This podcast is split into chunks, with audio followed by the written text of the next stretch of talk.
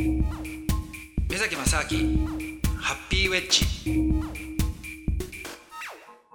目崎正明でアシスタントのドキドキキャンプ佐藤光晴です。百数十カ国を回ってきた目崎さんからさまざまな価値観や風習を伺うシリーズ。今回はイスラエルということなんですけれども、はい、イスラエルって僕ちょっとどんな国かも全然分かってないんですけど、はい、イスラエルはどのぐらい前に旅行行かれたんですか？いやほんもう本当にねえっ、ー、と23週間前なんですけどもね。あ、はい、本当についこの前なんですね。そうなんですよ。でそれもねあの旅行というよりも仕事で行ったんですよ。あお仕事で？はい。あんまりねイスラエルに仕事っていうとね何しに行ったんだみたいな 感じるかもしれないですけどそもそもなんかこう、はい、行く機会があんまない国っていうイメージが。そうですね。多分イスラエルっていうとね軍事系とか、はいはい、なんか砂漠でなんかあるんじゃないかとかね。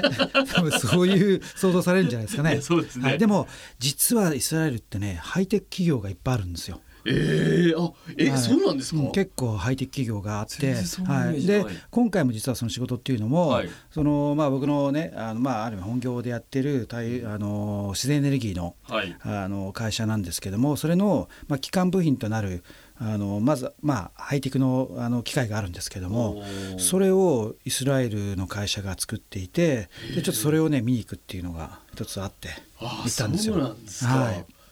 でイスラエルってねあとあの、まあ、そうは言ってもあの非常にやっぱり中東のど真ん中にある周りをこうある意味彼らにとっては敵に囲まれてるわけですよ。はい、で要するに、まあ、あのイスラエルの、ね、建国自体が、うん、その第二次世界大戦の後に、まあ、いろいろ、ね、ヨーロッパでホロコーストとかああいうものがあって、うん、で、まあ、欧米諸国が、まあ、サポートをしてでイスラエルっていうのは建国したわけですよね。うん、で建国したんですけどももうそのねもう数日後に戦争が始まってるんですよ。えー、はい国ができてそうすぐに。そうですね。まあ要するにだってね周りの国のねイスラムの国の人たちからすれば、はい、なんかある日突然国ができたとか言われちゃったら 急にね。ななんじゃこりゃみたいになるじゃないですか。っていうふうにでそこからもうね、えー、っと6回7回ぐらい戦争してるのがちょっとまあかなりねの数をもうあのここ50年ぐらいで戦争を何回もしてるんですよ。でまあいまだにだからドンパチまあ、最近はねある程度あの落ち着いてるところあるんですけれども、はい、あとはイスラエルの中にあるあのガザ地区とかってよく聞いたことがあると思うんですけどももともと住んでいたそのパレスチナの人たちが住んでる場所と、あと、まあ、あのいろいろ移民としてね、はい、移住してきたそのイスラエルの人たちととのそのいろいろ圧力とかがあったりとかして、まあ、そこでのその、まあ、ある程度のドンパチみたいな部分っていうのは若干あったりはするんですよ。だから確かにその軍事的とか戦争とか治安っていう意味では、まあ、必ずしもねそのいやなんか危ないんじゃないかっていうのは間違っていないんですけれども、はい、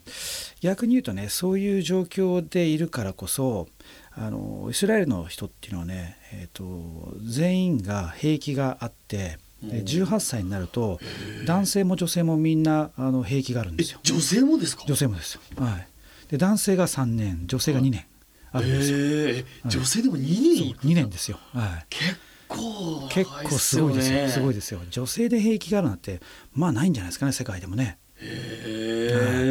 からね。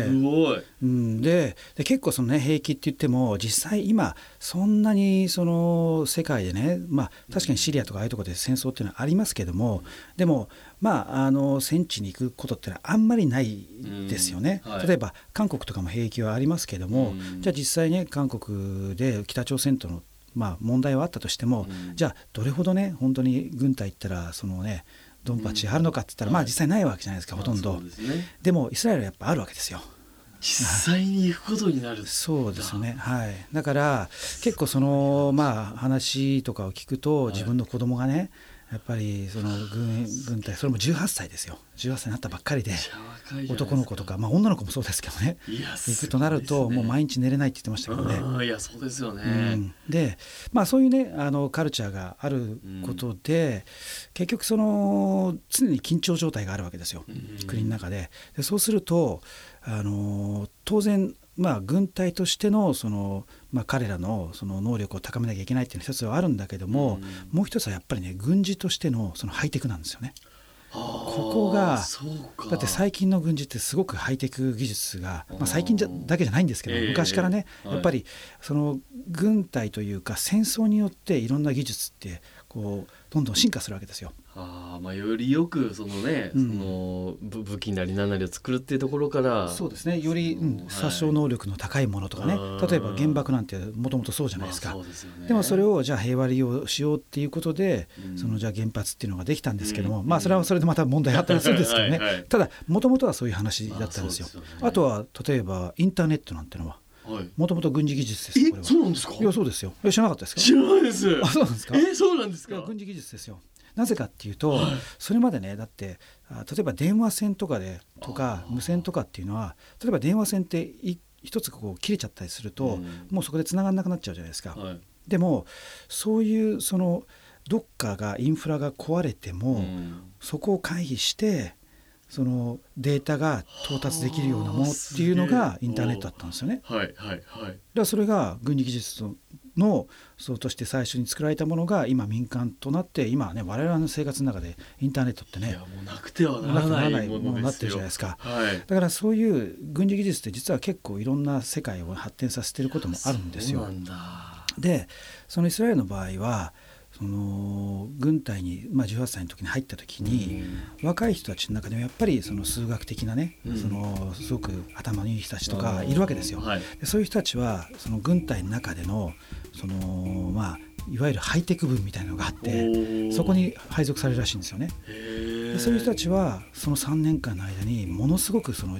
まあ、実際的なトレーニングをやって経験も積んで、はい、いろんな資格も取得して、はい、で、まあ、その軍隊を除隊すると、はい、そのイスラエルの、まあ、名だたるそういったハイテクの企業で入ったりとかあ。とはそういう人たちが自分でスピンアウトして自分で会社作ったりとかしてるんですよ。で今回僕がその、まあ、行った会社っていうのは実はそういったね軍事のやっぱりそのハイテクのところからスピンアウトして作った人でだからいまだにその会社の社長っていうのはそのイスラエルの国防のねいろんなアドバイザーとかもやってるらしいんですよ。この続きはまた来週です。